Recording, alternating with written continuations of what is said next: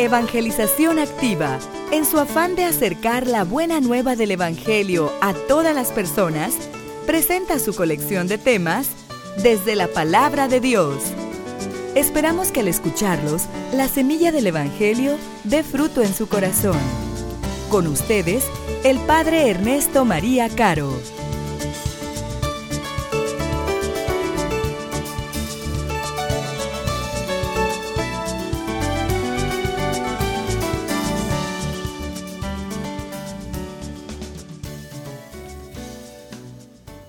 La dinámica que hemos venido revisando durante estos días, hoy quisiera cambiar un poco la luz de los reflectores en torno a la crucifixión y a la pasión que estamos celebrando hoy de nuestro Señor. El domingo pasado iluminábamos este acontecimiento preguntándonos quién mató a Cristo para concluir con las palabras del profeta Natán referidas a David después de que David había pecado, tú eres ese hombre. Esa fue nuestra reflexión y desde ahí iluminamos toda nuestra participación en el misterio. Pero decíamos ya el domingo pasado que el misterio no termina aquí.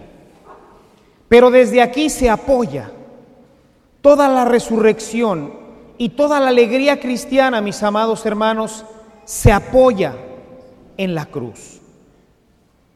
Los cristianos por eso nos sentimos orgullosos de traer una cruz en el pecho. Por eso en todas nuestras iglesias tenemos también una cruz. Por eso la cruz es el signo del cristiano. Y no nos avergonzamos de ella, porque ahí, en esa cruz, estuvo clavada, como lo vamos a decir en unos minutos más, en esa cruz estuvo clavada la redención del mundo. Es a través de esa cruz como nosotros, nos lo dice el apóstol San Pablo, como nosotros hemos alcanzado la redención de nuestros pecados. Y la cruz entonces, mis amados hermanos, se transforma en un signo muy importante. Es triste que hoy nuestra vida simbólica cada vez tenga menos sentido. Pero la cruz es algo que debe de estar presente en nuestros hogares. Los cristianos debemos de traer una cruz. Hoy nos hemos puesto las cruces de oro, las usan las mujeres como pendientes de las orejas, las usamos con diamantes. Ya no es un signo, sino se ha transformado en un adorno. Y la cruz es un signo. ¿De qué signo la cruz? Podríamos hablar de muchos elementos. Yo quisiera hoy hablarles de cuatro elementos simbólicos para que los tengamos presentes, para que en este día en que celebramos la muerte de nuestro Señor, la muerte en una cruz, para nosotros nos quede grabado lo que es el signo de la cruz. El primer signo, y quizás el más importante, es el que ya revisábamos el domingo pasado. La cruz es el signo del poder de Dios. Con este signo, nosotros nos damos cuenta de que el poder de Dios, de que su misericordia es mucho más grande que nuestro pecado. Recientemente, una persona se me acercaba para decirme, Padre, rece por mi esposo, porque no quiere ya acercarse a la iglesia. Hay algo en su conciencia que lo está empujando y lo está llevando lejos de la misericordia de Dios. Y él dice, ya no soy digno, ya no puedo entrar a un templo, ya no puedo recibir el perdón. Mis amados hermanos, la cruz de Cristo es el signo del perdón y del poder de Dios.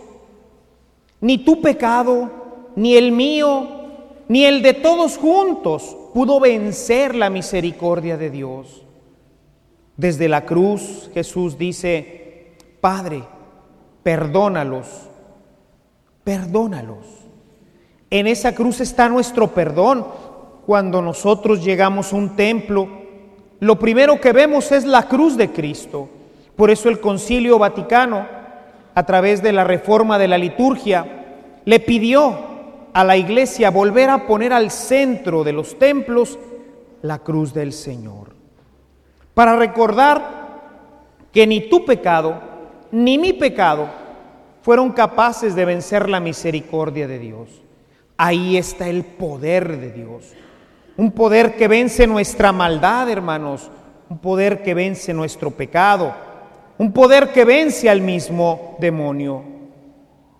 En el nuevo ritual de exorcismo se pide que el sacerdote tenga en su mano la cruz del Señor. Y con la cruz del Señor, con el poder de esa cruz, haga patente la fuerza de la gracia y de la misericordia de Dios para la persona que se ve afligida por el demonio. Primer signo, hermanos. Por eso debe de estar presente en nuestros hogares. Por eso, como se acostumbraba pues ya hace muchos años, en todos los cuartos tener una cruz. Antiguamente en los colegios, en todos había una cruz. Al entrar a las oficinas gubernamentales había una cruz. En todas partes había una cruz. A Constantino, que será el, el elemento que lo llevará a transformar su vida y con ella a darle cabida a la iglesia, el ángel se le aparece y le dice a Constantino, con este signo vencerás.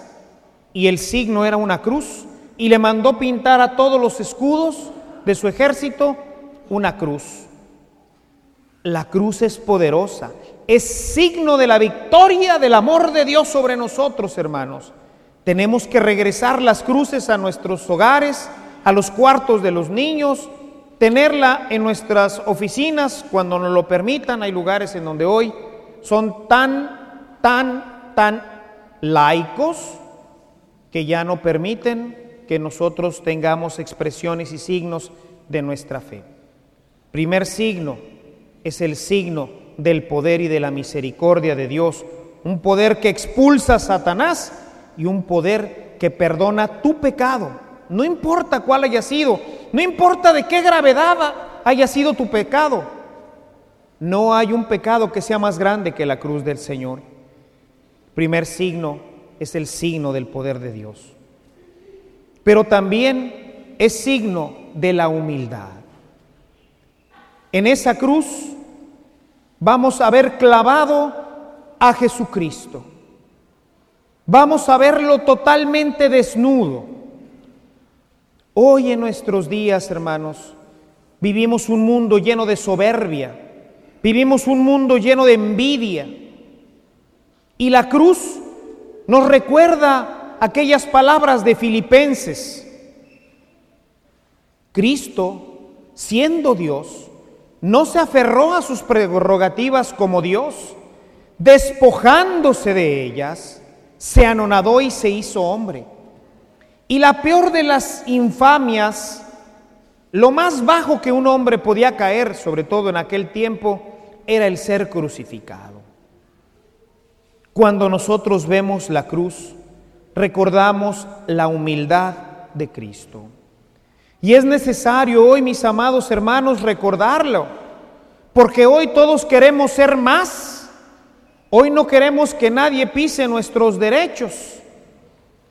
Hoy todos tenemos derechos y qué bueno que los tenemos, pero nadie quiere perderlos, nadie quiere ofrecerlos. Todo mundo queremos ser cada día más. Y esto, mis amados hermanos, va llenando de soberbia y de egoísmo el corazón humano. Jesús, que en su reino en, en el cielo lo tenía todo, no necesitaba comer, no necesitaba tener frío, no necesitaba padecer lo que padeció.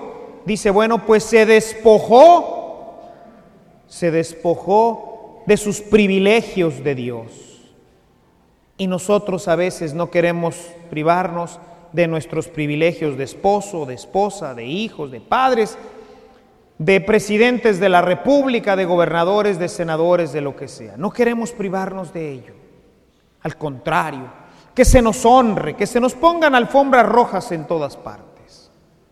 La cruz te recuerda que el cristianismo es la religión de los humildes, de los pobres. María, cuando se exalta ella, dice, ha mirado la humillación de su esclava. Y eso es lo que lo ha levantado. María es grande porque es humilde. Hoy pensamos que la gente es grande porque es soberbia, porque se cree que todo lo sabe y que todo lo puede. En un mundo tecnificado, esto es fácil. Mi alma glorifica al Señor, dice María. Se ha mirado, se ha fijado en la humildad de su esclava. La cruz entonces también es signo de esta humildad, de esta pobreza tan necesaria hoy en nuestro mundo, hermanos. Jesús muere sin nada.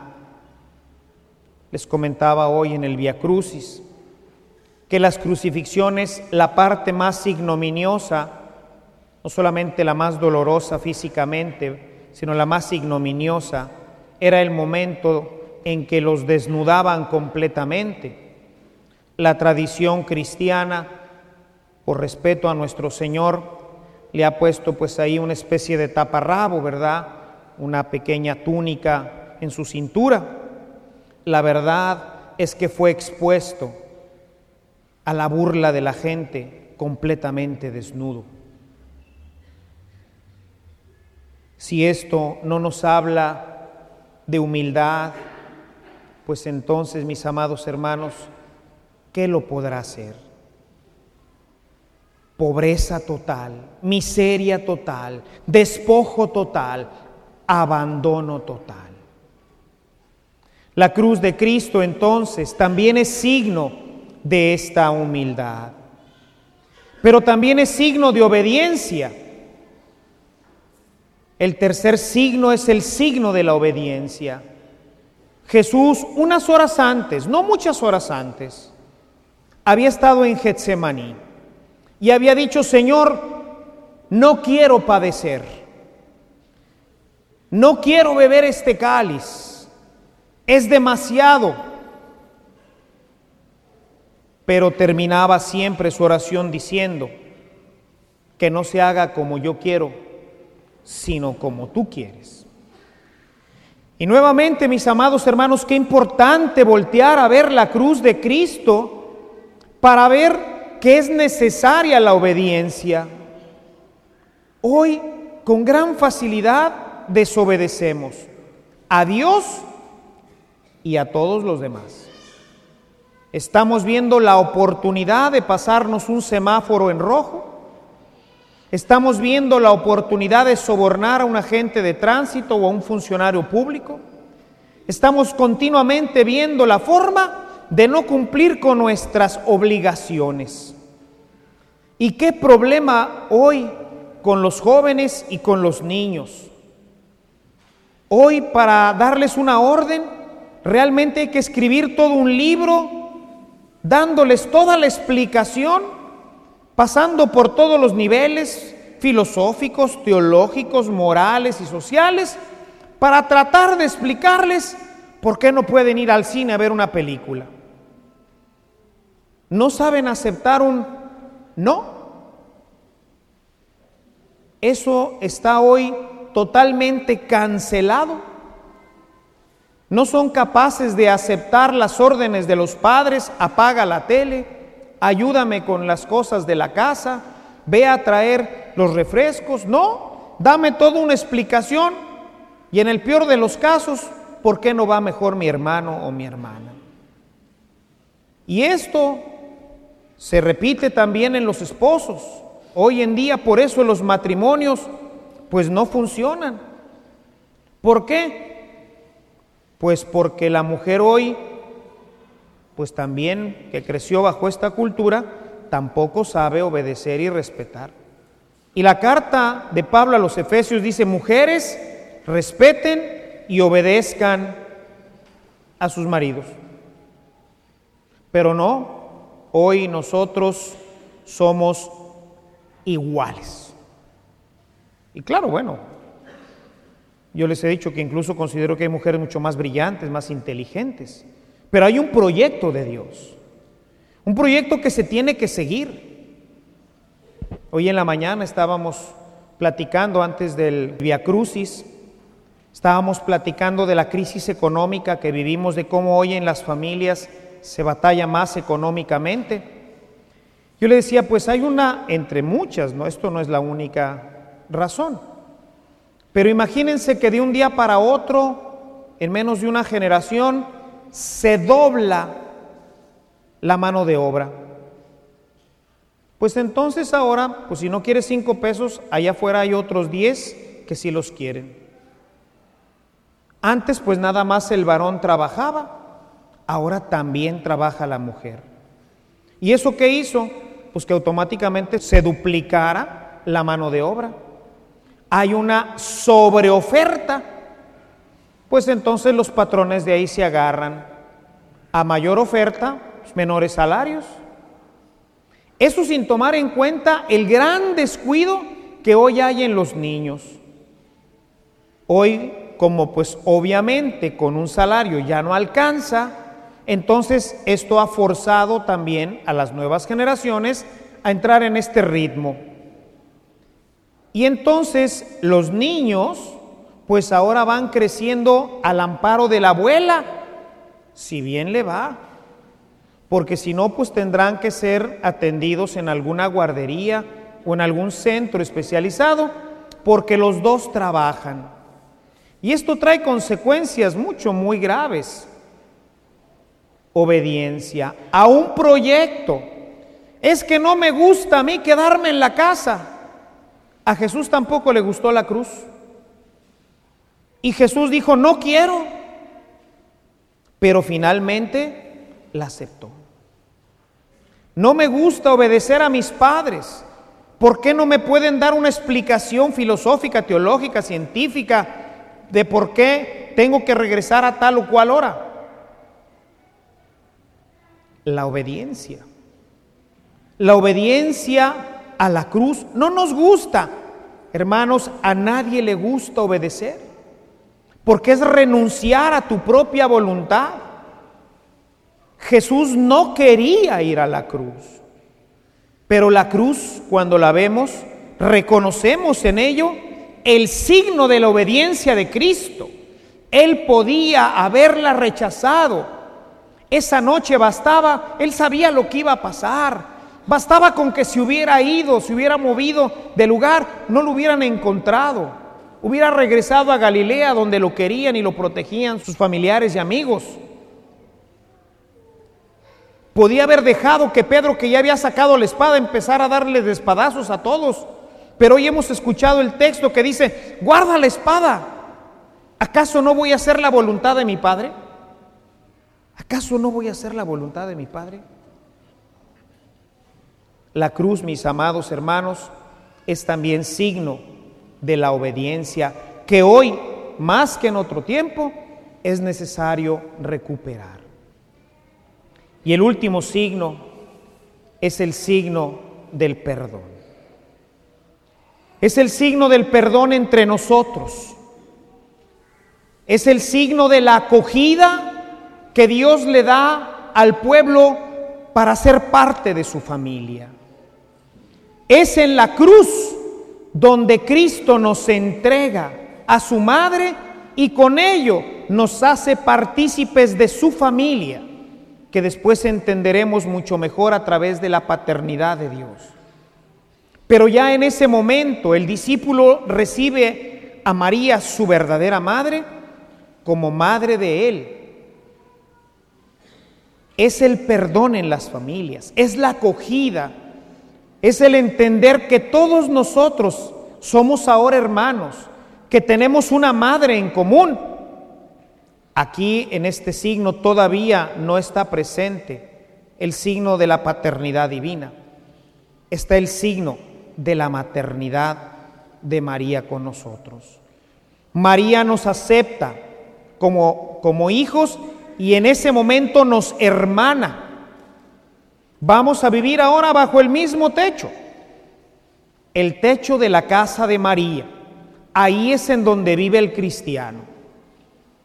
Y como buenos hermanos, pues de cuando en cuando a lo mejor nos disgustamos. No conozco ninguna familia en que los hijos pues no tengan diferencias entre ellos, pero vamos aprendiendo a amarnos, vamos aprendiendo a respetarnos con todas nuestras diferencias, con lo distinto que cada uno de nosotros somos, porque vivimos bajo el mismo techo. Y María nos enseña a ser hijos, como lo hacen las madres en las casas, o como lo hacían de una manera un poquito o más, no lo sé, en la antigüedad, cuando la madre estaba precisamente para educar a los hijos, para enseñarles lo que se debe hacer y lo que no se debe hacer, pero también para ayudarlos a ser hermanos, porque esto también hay que aprenderlo. No aprendimos sabiendo cómo ser hermanos, esta fue una labor que se dio en nuestra casa. Si hoy batallamos para tener relaciones estables, si hoy los niños y los jóvenes y los adultos no pueden hacer y establecer relaciones estables unos con otros, es porque nunca aprendimos a ser hermanos. No nos respetamos, no nos amamos, todos en la casa éramos diferentes. En mi casa tres hombres, dos mujeres, todos completamente diferentes. Algunos más afines a mí, otros menos afines a mí. Y seguramente que yo para ellos también, con algunos más afinidad y con otros menos afinidad. Pero hoy en día somos una familia unida, somos una familia que nos respetamos, nos amamos y sobre todo nos ayudamos unos a otros. Qué triste encontrarse familias llenas de rencillas, de pleitos donde el hermano no se habla con la hermana porque le dijo, porque le hizo, a veces por cuestiones de los hijos o del cónyuge o de tantas cosas. Pero es porque no aprendimos desde pequeños a ser hermanos. Y a ser hermanos se aprende en la casa de María de Nazaret. Ahí, ahí aprendemos a ser hijos de Dios y ahí aprendemos a ser hermanos entre nosotros. Y de esto también nos habla la cruz de Cristo. Mis amados hermanos, hoy celebramos el triunfo y la victoria del Señor desde su cruz. La vamos a festejar gloriosamente el domingo de la Pascua, pero esa resurrección está parada sobre la cruz de Jesús. Retornemos a la cruz.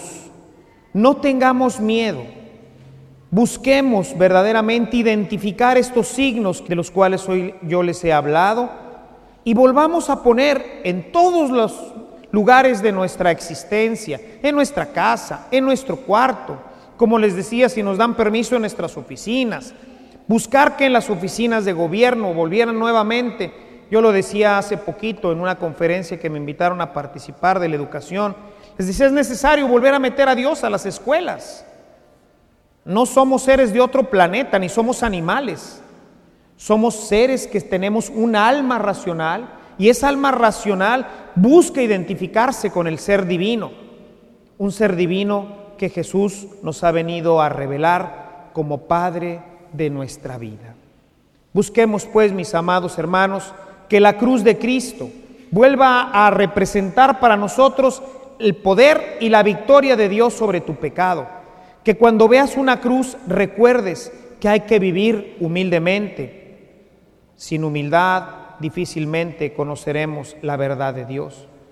Que cuando veas la cruz te acuerdes de la obediencia. Y finalmente que cuando veas la cruz te acuerdes que creces en una casa junto con María y que es al amparo de su amor, es al amparo de su enseñanza como podremos llegar a ser verdaderos hijos de Dios. La cruz de Cristo, verdaderamente signo de salvación.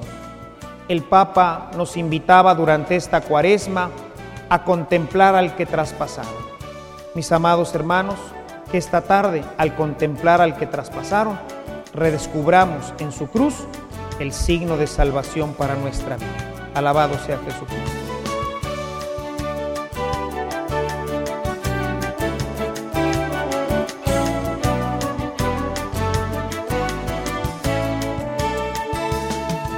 Si esta reflexión ha sido de utilidad para su vida espiritual, le invitamos a visitar nuestra página en internet www.evangelizacion.org.mx, en donde encontrará otros temas que seguramente continuarán produciendo fruto en usted.